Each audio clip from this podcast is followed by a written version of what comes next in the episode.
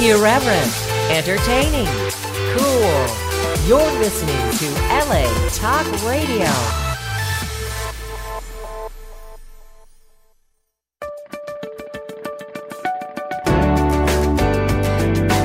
You're listening to All Things Therapy with Lisa Tahir, only on LA Talk Radio.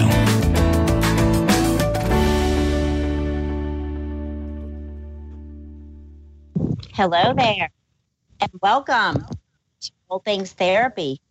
I'm your host, Lisa Tahir. If you've been listening, you know that I'm a licensed clinical social worker. I practice as an intuitive psychotherapist, and you can find me online my website, nolatherapy.com. It's the abbreviation for New Orleans, Los Angeles therapy. And once you go there, you are able to book sessions with me directly through phone, Skype, FaceTime, or at either my Los Angeles or New Orleans locations. I divide my time between both cities and have for the last five years. I really have loved figuring that out. And so, and I'm, I'm available. I am taking new clients. I've released a new psycho astrology package to work with you during a month long intensive. Psycho astrology is a word that I coined, and I just received a US trademark a few days ago for that word. It is the topic and subject matter of the book I have coming out in the fall of 2020 called The Chiron Effect Healing Our Core Wounds Through Astrology and empathy, and self forgiveness. And psychoastrology is where our personal psychology, our family of origin, all that we have experienced through our life experience plus our genetic composition, where that meets the astrological placement of Chiron, who is the wounded healer archetype. And in my book, I help you to identify what your Chiron placement is. I have an interactive website where you where you go and get that information and then use my book to help you change the patterns and behaviors that you don't want anymore but feel like it might be hard to get rid of those last remnants of be it self-sabotage or a decreased sense of your value and worth. And I offer you affirmations and practical steps to address that core wounding so you can step into a more empowered life and just more happiness and joy my guest is doing that in her own unique way. And I'm going to introduce her in a moment. I also would love for you to rate my podcast on iTunes and to give it a review. I appreciate those of you who have done that already. I am coming up in the iTunes rankings, and I just appreciate that. It, it's such a passion of mine to change our consciousness one conversation at a time, and you getting me more visible offers that opportunity. So thank you for doing that. And please rank and review my podcast if you haven't. All Things Therapy on iTunes. And join my email list through NOLA Therapy. I want to get information to you as it is revealed regarding my book pre sales and just be able to stay in touch moving forward in the future. And on social media, follow me at NOLA Therapy on Instagram, Facebook, YouTube, and Twitter. Okay, I'm excited to introduce my guest, Jenn Taylor. She does some really powerful things to help change and shift consciousness in our world. She's an author. She has one book published, one coming out. We're going to talk about both of those. She's a podcaster. Her show is called The Naked Podcaster. I was a guest on it. And she's additionally a blogger. I really have been enjoying her blogs. You can find her at mom of 18, mom of 18.com. She's a public speaker. She's been speaking on a topic regarding compounding joy. She's an avid runner and mother to 18 kids. Her family is composed of biological, her biological children, foster children, stepchildren, adopted children, and a foreign exchange student. And Jenn embraces minimalist living. Appreciation of the outdoors and being really healthy and giving back. All those things are important to her. And we're going to be talking to her about what that exactly means to live minimally. So, Jenn, you're such a powerful storyteller. I just want to welcome you to the show today. Thank you so much, Lisa. It's a pleasure to be here. You're welcome. How is your day unfolding so far? Well, I think pretty much every day is uh, amazing. You know, even with ups and downs, it's I, I have a lot of gratitude every single day, and so today is the same as any other. It's pretty spectacular. That's awesome. That's awesome. We're right uh, having Christmas yesterday, and I'm imagining your house was full of a lot of love. Such a large family you have. I can't even imagine having most most people can. I don't know that I can, Dave. So, yeah, yeah, we do. We have we have a lot of uh, family coming in. There's it's definitely a great time of the year uh, with your capitalizing on that gratitude and that love. And I think we've tried really hard to do that. It wasn't always the time of year that was the happiest for me uh, in the past. And so I'm proof that that can be changed. May I ask why that was in the past and what helped you change that for yourself? I grew up in, um, and my first book is about growing up in dysfunction. And I know my mom struggled with a lot of depression. And I feel like the holidays, if you're struggling with depression, it just makes it so much worse. I think we see it's easy to see the things in life that aren't going well, and the holidays sort of magnify some of that. So I was kind of raised below poverty level and, um, with a parent who suffered from depression. And so when I left home, I I really had to try to figure out at the age of 17 when you're figuring a lot of things out mm. why the holidays were sad. And I wasn't sad. So what about the holidays were sad? And then I came to realize that I could really make them anything I wanted. So Christmas became a time with the first child that was born that I really had to think about what do I want it to be and how do I want to package it up for the kids that are growing up in my house compared to how it was packaged for me. Okay. And then it didn't need to be sad or depressing. And so I made a lot of changes. I I implemented traditions and things that I thought would really help my kids grow up regardless of what your income level is that just made the time of year happier. And I think that the, it's good to be able to capitalize on that as well.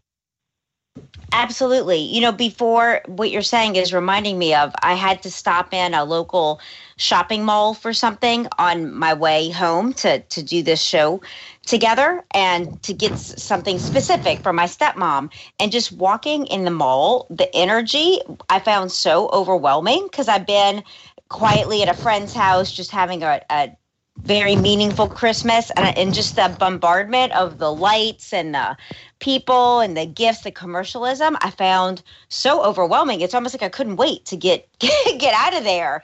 And so I think what you're saying about making the holidays, what I hear you saying, meaningful for you, regardless of your income level, regardless of of what we think we should do.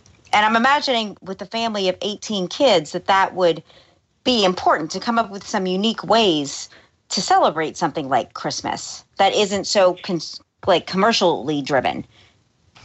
It, it was. It was very important to me. And one thing that was important when I was on my own at 17, you know, I, I bought a stocking at the Dollar Tree and it had these iron on letters and I tried to iron them on and they were crooked and I burnt it. And I, you know, it was just one of those sort of pathetically hilarious situations where you realize that you're kind of starting life and you're alone. And when I, I thought about that, I thought, what would make it easier when I went out on my own. And so I started a tradition 27 years ago that every child got an ornament every year.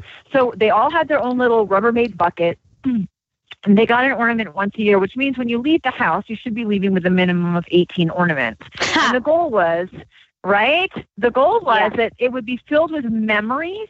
And of course, you have more because the kids would make things or someone else would give them. Or if they ran a race and had a medal and they wanted to turn it into an ornament, you know, we really, every vacation we went on, we would buy an ornament. Uh, every trip we took, because ornaments were expensive and easy to find. It could be a keychain that we turned into an ornament. Oh, that's so brilliant. the kids Right? The kids were always geared to look for items like a necklace that's larger or, like I said, a keychain. So when we went to the Hoover Dam or to Area 51. You know, we found we couldn't find an ornament per se, but we did find keychains there that we could turn into ornaments, and those became the memories of their life growing up. And some of those were put into my ornaments, like the the community ornaments, and others were that the kids would turn things into ornaments that they had. So this year was really exciting because we've got so many kids now that are adults. They've all left with you know the hope chest of of things that I saved that were theirs, their scrapbooks and photo albums and school stuff and special things that I kind of saved for each one of the kids, and then their their bucket of their Christmas ornaments. And a lot of them have moved out on their own. And this year was their first year where they did Christmas themselves and had their own tree. So it was really kind of phenomenal to see something that started 27 years ago really take hold and come to fruition because that's something I did for a long time without seeing an end result. And this was not the first year that that's occurred, but the first year that it occurred with so many kids where they all started their own tree and they got to move out and have this bucket full of memories of their life growing up that they got to start their own tree and their own traditions with. And that was pretty phenomenal. So that was something low cost that I did that we kind of did throughout the year in small ways. Yeah. Really capitalized on it on the holidays. So the holiday for them never needs to be sad. They have this, you know, this box full of mem- of good memories. of memories. And I love Yeah. that idea of using different things for ornaments. Hmm. I know you're a runner. I am also like race medals. I never thought what Yes. perfect ornaments those make. They are the perfect ornament, right? The perfect Yeah. size. So we really, I think about 27 years ago, I really started looking at ways that you could build your ornament collection. And Christmas for us is a mem, it's just memories of the years. And, and that's been really fun. So every year, the kids that still lived at home got to go through all of their ornaments and we'd all sit and watch them and it would be their spotlight time. And then they were allowed to hang up four because, good God, with that many kids, you know, yeah, there's no way we. so they would choose four, and then Christmas Eve they always they got an ornament every Christmas Eve. They got to open it Christmas Eve and hang it on the tree. So I think implementing things that seem small, or they're small every every year. One ornament is a small thing, but over time that compounds into this bucket of ornaments that they all grow up with and their own memories that are attached to happy things that happen to them throughout the years that then they can launch their own Christmas tree and traditions with. And so that's one of the things I'm all about compound interest and compounding joy and gratitude. And so that's been a 27 year process for me to compound that tradition in my kids' lives and then see it happen when they move out on their own. I'm wondering if this is one of the principles found and you shared with me privately before coming live. You're working on your second book having to do with non traditional parenting. So I'm thinking these are some of those hacks and techniques, so to speak, that I'm thinking might be in your book. Is that is that true? The, yes, and there will be a lot. I mean, it's the non-parenting parenting book. I personally don't think that we can have a parenting book of advice because each one of us is so unique in our parenting styles. Even my husband and I, just you know, I mean, just the two of us, and we're, we're the same in a lot of ways, but we're different in a lot of ways also. And every one of our kids, I mean, they say kids are like snowflakes. No one is created the same, and anyone who's had a child when they're born, regardless of what you think you're going to, how you're going to parent them, they come wired with their own personality. And so, yes, your parenting goals can kind of be the same, but how you implement them is different child to child. So there's a lot that goes into that book, and yes, that's a huge part of that. Is how can where can we find ways to compound the positive aspects of parenting that you'll need to tweak because you're a different parent and your child's a different child. And so, and I understand Yeah. that because I've parented every one of my kids differently, even though my goals were the same. What were your goals in parenting your kids that were consistent? God, my first goal is not to screw it up. I mean, really, the, the number one goal I think is to minimize how many you know, if there's a quota of mistakes to be made as a parent, I am nailing it at life. I am meeting my quota. I've even exceeded my quota. My kids would be happy to share with you all the times I've made mistakes. Hmm. and I, I think sometimes as parents, we're kind of on survival mode. And in just the day to day raising. We have this expectation of the joy that we'll feel of being a parent, which it, it, that exceeded my expectations. I never knew there's no possible way to describe the love that you feel as a parent until you experience it's like explaining what salt tastes like to someone who's never tasted salt. There there aren't really words to put that into perspective that's adequate. And so that joy and that love that you feel exceeded expectations. And then the feelings of oh my gosh, am I screwing this up entirely? Definitely exceeds your expectations. And so I think the first thing with parenting is just surviving it and not completely making a mess of it, even when you're mm. trying to give 100% every single day. Um, I think most parents feel like they're screwing it more than they're succeeding at it. Mm-hmm. And I, I'm I'm no exception. And just when you think maybe like, oh, I'm taking a breath, I'm winning at this parenting thing, something is going to happen with one of them. You know, mm-hmm. when people say to me, like, how's everything with the family? And I say, everything's great. I mean, to me, that means there are always issues with 18 kids, and yeah. there are always struggles, and there are always difficulties, and there are always successes. And it's always a work in progress, and there's no way to quantify how well you're doing except you know you're trying to screw it up the the least amount possible and so yeah there's a lot of that that will go into the book. I think as parents, we need to give ourselves a little bit more credit and just kind of embrace the suck. And yeah, and it feels yeah, we're embracing the suck a lot, but that's okay. Mhm. And all of that will go into book two. You know, and from what I did some research on you about you've been through a lot as far as seven pregnancies of your own and then experiencing infertility and 12 years of foster parenting being divorced and a single mom at one point. So did mm-hmm. you ever intend to raise 18 kids? I'm curious for myself and our listeners like how how that evolved because it's really it's really unique it is really unique. And you said seven pregnancies and then infertility, which always makes people look at me. I did go through infertility. I had seven surgeries, and I got to the point for any woman out there struggling, I'm just going to virtually hug you. Um, I've been there oh. and I understand. And I hit the point where in vitro was the next step. And I looked at my doctor at the time and I said, this is where our, we're, we're parting ways. I knew for me just innately that in vitro was not the route that I was going to take. Okay. And I knew that because of seeds that had been planted earlier on growing up and because I had been raised in dysfunction. So I was raised like I should have been put into foster care and wasn't. Mm-hmm. So I I knew one way or another I could have a family, and I didn't know what that would look like, but I was I was okay with doing it outside of the box, so to speak. So when I went through those you know, almost a year of infertility. I was maxed out on Clomid and Provera. I went through seven day surgeries, you know, where they're flushing your tubes and taking biopsies and trying to, basically, they're trying to rule out what's not wrong with you or what is wrong with you. And we kind of knew that something was really wrong, but not specifically what was really wrong.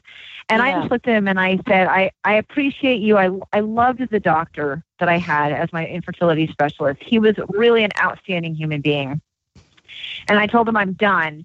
And in the process of weaning me off all the medication and kind of ending our relationship and doing all the blood work, he came into the into the exam room one day. He was a really like small Asian man, very quiet and just really warm. And he hugged me, which was not mm. characteristic of yeah. him. And um, he said, Jenn, I don't know how it happened. It happened off of our schedule, and there's no science behind it, but you're pregnant. Wow. This is your miracle. It will probably never happen again. I'm expecting you to have a tough pregnancy.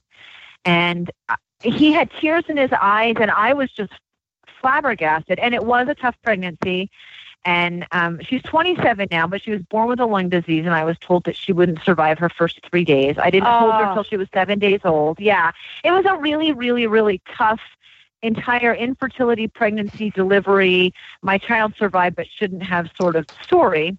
Yeah. And after that, I just knew that I wanted to do foster care. I was done with all things infertility. If I got pregnant, it would be on my own. And I did. I got pregnant six more times without any uh, outside help. I delivered four and I lost okay. three.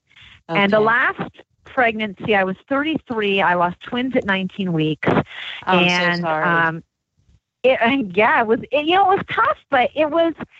I, I always felt like something just wasn't right. You know, when things went, when I miscarried a baby, and I know different women have different experiences with this, but I felt like something wasn't right and that wasn't the plan. And so emotionally, I felt really okay with it. Physically, it was pretty hard. Uh, losing twins at 19 weeks, and I had three surgeries. One, and, and I ended up with a hysterectomy at that point.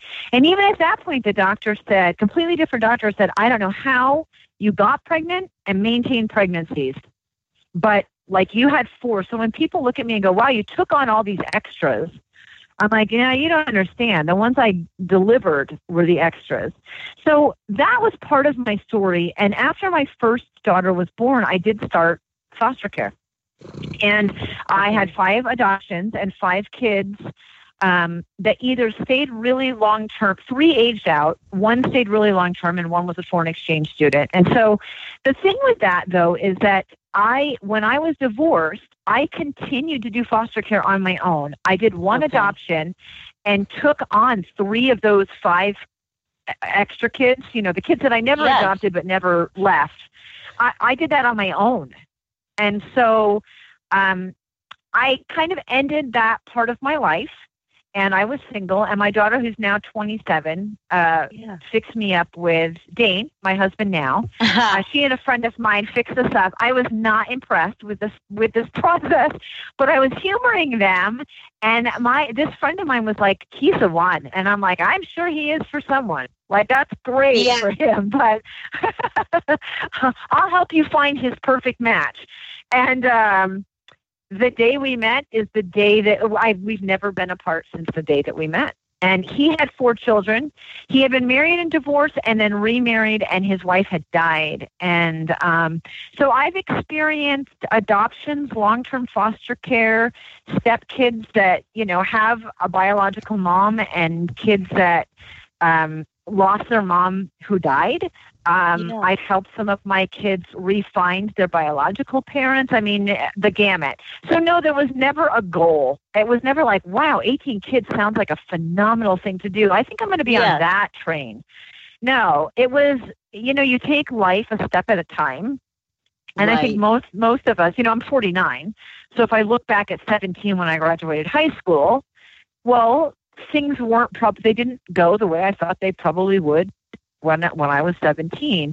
And some of that is a lot better and some of that is a lot harder and we just kind of take it one step at a time. So all I can say about these 18 kids, the 14 that I that I took in and the four that were my husband's is that you take it one day at a time and I said no more than I said yes.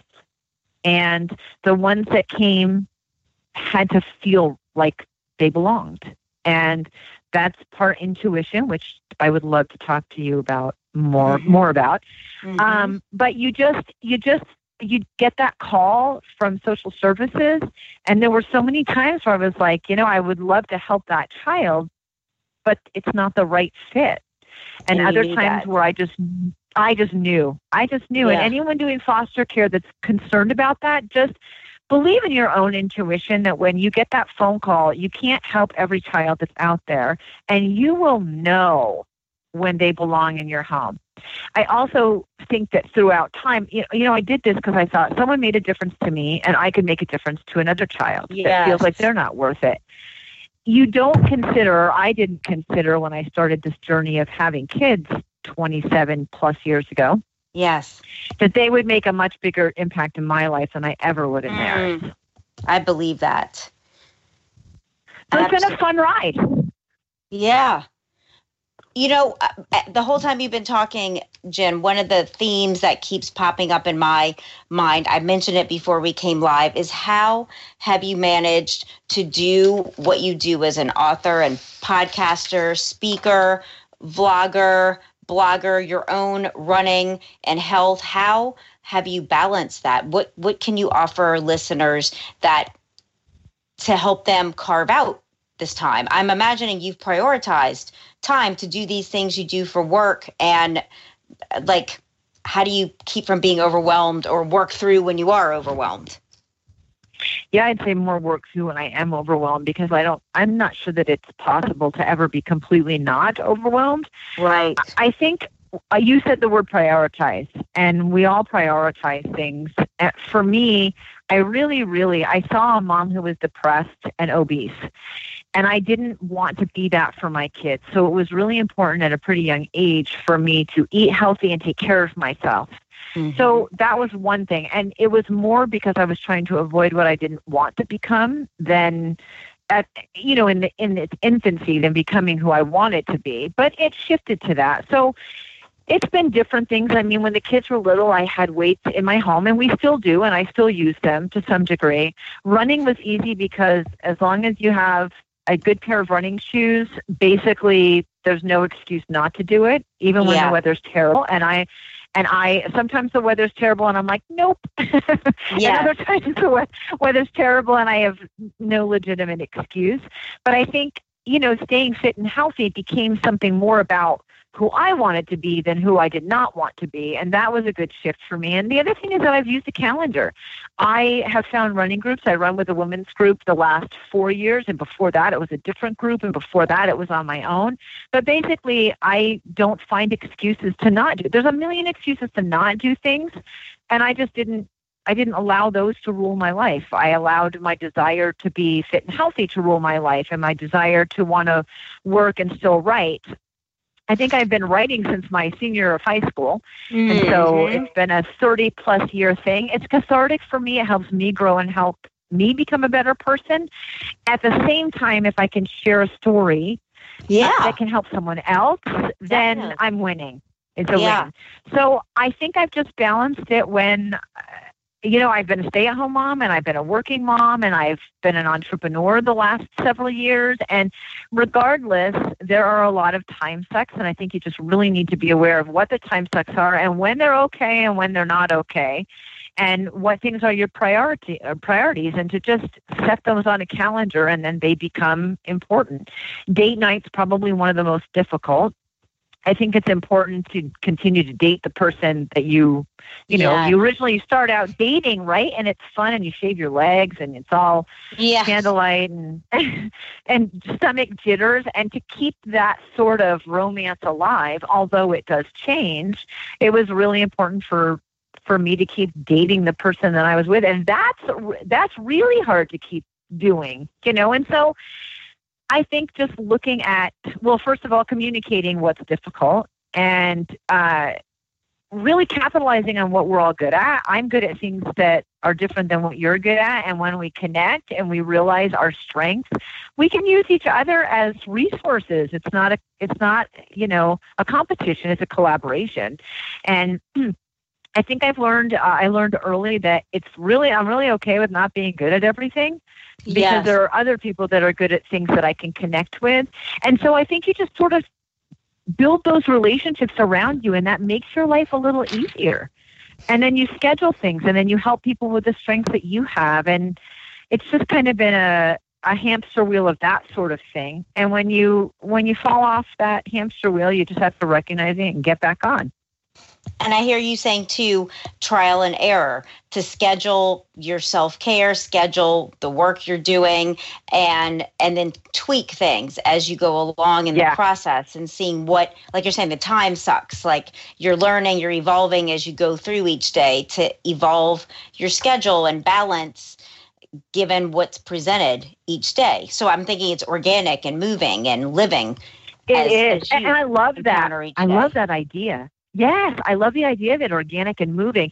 When I had three kids in diapers and I was breastfeeding too, and I felt like I was always pregnant, and Yeah. you know, I mean, like my my life back then isn't at all the same as it is now. And so the things that worked for me back then, or that I could capitalize on as strength, or the areas that I needed help with, are not the same as they are today. And so it's not the this journey we're taking is not a one and done. And Right. it's a destination, right? It's I mean it's the it's the journey, not the destination. I mean, I don't know where I'm going or where the end result is, except that at some point life does end. So in the journey from now until then, it's going to be this constant evolution. It's very alive. And so it's okay to make tweaks and changes. Yes, and the importance of, of date nights with your partner, like you're saying. I think that's just important to note that life gets so busy, and I end up seeing a lot of couples that have neglected their own relationship with each other. And it can be easy to do, and it can also be easy not to do if you keep that in the forefront of your mind to pay attention and and make that time to even communicate each evening or morning with each other. Just how's your day? The basic simple things that easily fall by the wayside but are as important as the responsibilities of one's life to stay connected Absolutely. I mean, I've gone through divorce, and so I know what that looks like. And I didn't get married to get divorced. It wasn't something eh, that I had planned on doing, and it's really difficult and tragic. I think keeping a relationship really good and healthy and strong is far easier than the chaos of having things end, especially when there are kids involved. So inevitably sometimes that's the end result but when when you can avoid it avoiding it is a lot easier than going through it i think. So i would encourage people to just figure out what priorities you have and then schedule those in. I'm all about the calendar. I would schedule Me sex too. on there if i needed to you know I mean, yeah like whatever's absolutely. a priority you've got to schedule and, Yeah. and then it's an appointment with yourself and with that other person and it's an accountability issue for me. And so i always encourage people use your calendar. Um, it really it really helps you see where things are time sucks and where things can be improved and how things need to be tweaked. So and you that- can make it that's a big piece of advice. Yes i make it fun. Yes yes definitely. So we're going to go to a quick commercial break Jenn and come back on in about a minute Indeed, listening is the new reading. With Audible, you can listen to an unlimited amount of books at home, in your car, at the gym, anywhere on the go. With over 180,000 audiobooks to choose from. For you, the listener of all things therapy, Audible is offering you a free audiobook download and a month-long subscription for you to try them out. Visit audibletrial.com forward slash all things therapy now and enjoy.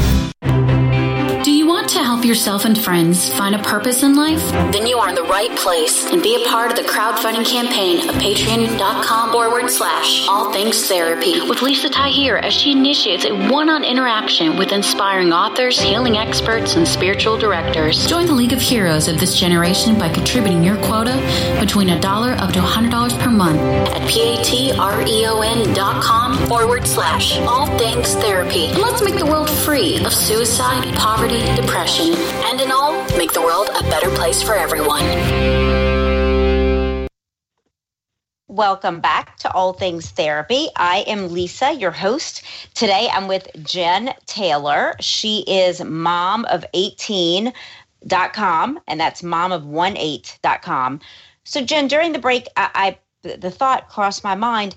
At what point did you decide to create Mom of 18 and bring this public and center your business around it and and such? How did that was that an intuitive kind of gut uh, inner knowing that you followed? Mm, no, that was me finally not going against what was in front of me all the time. I I've worked the corporate world and I worked I've worked other businesses. I work as a virtual assistant to earn money for the family and it's not anything I've ever advertised. And anywhere I would go and any training or website, uh, you know, anytime you're connecting with people, as soon as they found out I have 18 kids, that was it. That was the end of my conversation. And for a while, my frustration wasn't that I had 18 kids and people wanted to know. It's just I felt like that there's so much more to me than just that, and I couldn't ever get past it. And so what happened almost four years ago, I was working in the nonprofit sector and I was working training foster parents. And uh, the nonprofits run out of funding and I was without a job. And my husband looked at me and said, Why don't you take a few months off, which was a gift of time is that's the most precious gift. And he said, you know, you could write the book that you've always talked about. And I had to actually decide, do I want to be a person who talks about how I want to write a book and just doesn't, but talks about it a lot, or do I actually want to be the person that writes the book, right? Because then I was given this gift of the ability to do it, the time to do it. and so I obviously I decided I wanted to be the person that writes the book and not just talks Mhm. about it. So I I treated writing the book like a job as far as time. My kids were gone. The last one was gone in the morning at 9 a.m. for school, and the first one got back at 2:30. So from 9 to 2:30, that was my work day, and that's when I wrote. And I had a fantastic editor. Um, who she's like an editor and a coach in the same it's it's just phenomenal to have somebody who's that great at what they do and supportive. And Yes. so I I wrote the book in 2 months and because of the book, because I was writing the book, I thought, well, I need a website. And that's not true. If you're writing a book, you don't need a website. But in my mind, I had to. So I launched a website and I finally decided to stop fighting Mom of 18 because although it isn't all I am, it is an enormous part of who I am. And yeah. the threads of mom of 18 are in everything that I do at this point. It's been, I'm 49.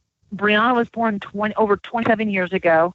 And so it's been a huge part of what I've done and a big chunk over half of my life. And so I needed to stop fighting mom of 18 and embrace it. So the, the website Mom of 18 happened. The book was launched um, the same year. And um, that was almost four. This April, or this March or April will be four years. So of 2020. So 2016, I launched the website, and I just kind of decided. Now I've been writing a blog that started in 2012, and I had somebody. I had 909 blog posts, in uh, you know, I mean, it's been over eight years That's now. Yeah. That was amazing. And so I had that ported over as a page instead of running two separate things. I had everything on one landing page. So the book was there, the blog was there, my landing page was there, you know, the about my family thing. And then uh, when I wrote the book, I was so, one, I was proud of myself for doing it. It's a, it's a huge Yeah. accomplishment for those who are published authors because 85% of people that say they're going to write a book don't. And I was given this gift of time and I was able to complete this and I it was really I felt very proud. And I self-published and I thought I want to help the 85% I'm going to help everybody write the book because everyone's got a story. Mine is just one story so I wanted to help share it. And you know I just it was like a square peg in a round hole me helping people write a book and what that looked like. And so a friend of my husband said he had a very successful podcast and he said Jenn you should start a podcast and he handed me my first microphone. And within a month my the podcast was born.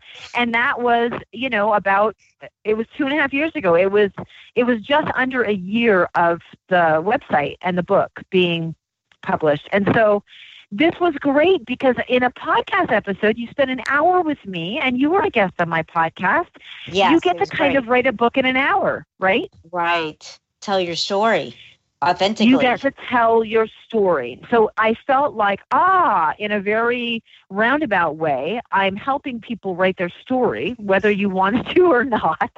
And Yeah. I'm getting your story out there to the public in a different way with with a lot less commitment. You do have the ability to some degree to be a little more anonymous. So for people that feel like, well, I don't know if my story's worth it, yes it is, first of all, but you know, this is a little bit less intimidating to be a podcast guest with me. And so it was all about everything in my life is all about, you know, sharing the story or helping change someone's story, making their story better, whether it was the kids that I gave birth to or the foster kids and changing their life a little bit or, you know, not even me changing their story, but getting them in the right place to have their story changed. And so I just have been in love with the story for for years and years, but recognizing that I should capitalize on Mom of 18 instead of fighting it. It was like an up, it was like a salmon upstream for me. I was always fighting against that because I wanted Yeah. to be seen as more. And uh, when I I, gave up on that, I, I am, but I can be through out. that. Yes. Oh, thank you. Yeah, I mean, I Yeah. am, and so it's okay. I just, as soon as I embraced it instead of fighting it, things were much easier. It was like everything just fit into place.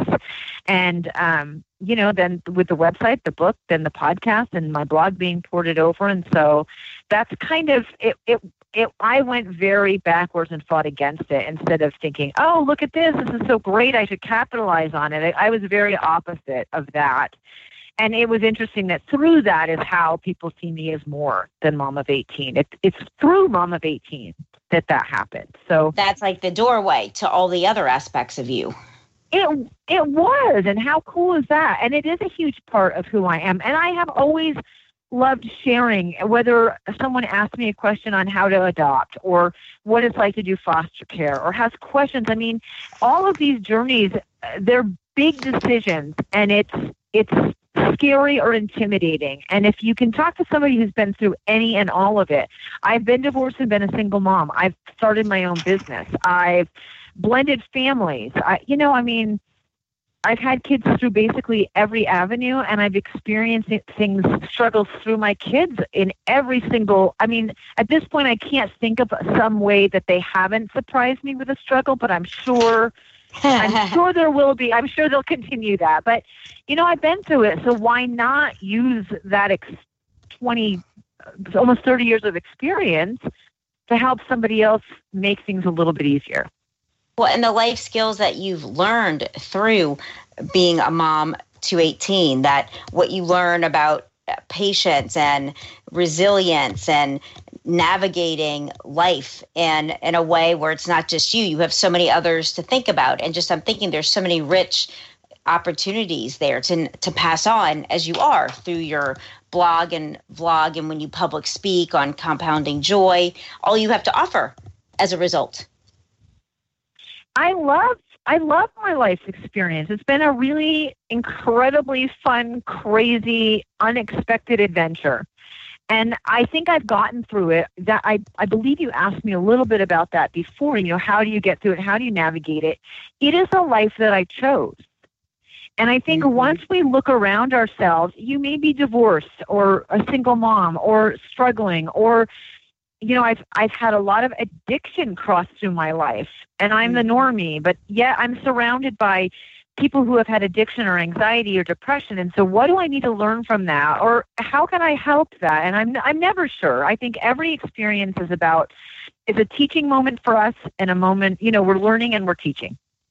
And if you yeah. think about that wherever you are in your life it is the life that you've chosen. And when you realize that you think okay I may be in the suck right now, but this is what I've chosen. And so I am in control over making that different it, it becomes this like really super fun adventure. And that doesn't mean that the suck doesn't happen because it does. You know, there have been moments, even this week, there was a moment in my parenting journey where I sat and just had a good cry because I needed mm-hmm. to, because I want to be better than I am. And I want to be more for my kids. And I don't want them to hurt and to struggle. And I don't want to be part of the hurt and struggle or have a decision that I've made impact our relationship in a way that's less than ideal. I don't want wedges between myself and my kids. So when those things happen and they're inadvertent, you know, you it's okay to sit there and have a moment where you really embrace the suck and figure out, okay, one way or another my choices got me here. So this is the life that I've chosen. If I want it to be different, I have to make other choices to veer off in a different direction. And I, have really, really loved my choices, even even the ones that were not fun or particularly great, or where I've been the one that screwed it up. Um, but I think taking ownership of that is a really huge way to make it better and to make it more of an adventure. So, you know, I mean, I, it is definitely all in your attitude. And I've really tried to capitalize on the things that I think are the good in the suck. So you know, it's funny. Um, it's funny you bring up attitude because a blog post of yours I really liked was the one you titled "Your attitude determines your altitude" uh, from Zig Ziglar. That quote I really Zig Ziglar. Liked. Yes, I really like yeah. that that vision that it is our attitude that determines how high or low we'll experience our emotions at. Someone recently said to me, It's so great to see someone so successful. And I said, "Oh, thank you." And then I couldn't stop thinking about it because I think, and I'm writing a blog post now for another um, company that that asked me to write. And like, how do we determine success? Because most of the time when people say you're successful, it means financially, and financially, I've never not struggled. Mm-hmm. So, having said that, where does success lie if it's not in finances? And it's really difficult even though I'm coming from a place of gratitude where I know it's not your your aptitude. You know, I don't have a college degree and I'm not making tons of money. And I, I I'm always trying to figure things out financially, and I've got a great partner to do that with. But that part has not been easy. And so when someone told me I was successful, my first thought is, well, not really, because mm. my hmm. bank account would say otherwise. And I think we, including myself, you need to take a step back and what does success mean to you? And if you remove finances, I'm wildly successful. And I'm wildly successful because I've failed, I've recognized it, and I've moved forward from it. It isn't because I'm not making mistakes. It's because I've recognized them and tried to capitalize on them. And and I've had a feeling of gratitude. Seven Up was discovered, you know, with the first guy that was trying to create Seven Up, the, the soft drink, wanted to create this formula that would help when your stomach was upset.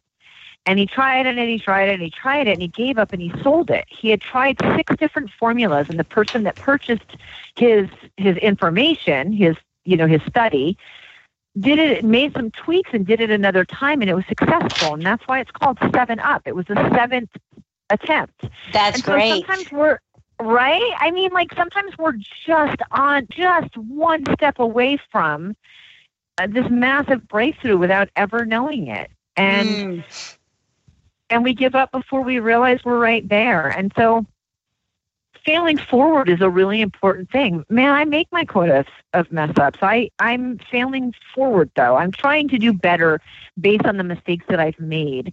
And I have a lot of gratitude in that. I'm thankful that I got to learn whatever lesson I got to learn out of that struggle. And I hope that I can move that forward by teaching it to someone else or making their struggles slightly less. And it's not just my stories and my screw ups and my struggles, it's the people that I connect with, which is why I think the podcast is such a powerful tool. Because it's, it's not my story, it's, it's everyone else's, it's all these other stories. I am one story. But when we can kind of connect each other and our hardships and our we build our toolbox through all these other experiences, then how much better off are we? And that's you know, you have to have a little bit of humility and embrace the suck in order for that to, to work well. Jenn, I want to thank you for taking your time out with us today and offering these gifts of your experience. I love the failing forward and that often we are so close to a breakthrough when it's like, you know we're, we're about to lose that last bit of energy that we need. And i encourage our listener as well to just keep pushing through. Take rest when you need to and get back up tomorrow and begin again. Absolutely. So people can find you at on facebook at mom of 18 spelled out on twitter at mom of 18 spelled out and then on youtube and instagram at mom of 1 8 correct Correct. Just reach out, and the website has all my social media. I love connecting, and every story is important. So just reach out. Thank you so much, Jenn, and have a great start to your new year next week. Absolutely. You too. I'm looking forward to it. Thank you. Me too. Okay. Bye. Bye bye. That concludes my show today with Jenn Taylor, mom of 18.com. I want to wish you all uh, coming up a really uh, peaceful and meaningful conclusion to your 2019. I encourage you to set intentions for 2020. I always like writing down what I want to release and burn it in my sink, and then write down intentions I have that I want to bring in my new year and keep those somewhere to review them throughout the year or notice, put them on a vision board. So as they happen, you can feel delighted in what you have created by pre paving what it is that you want. Do not forget to follow me on social media at NOLA Therapy on Instagram and Facebook. And please rate this podcast and give me a review on iTunes. It means so much. All my love to you all. Bye.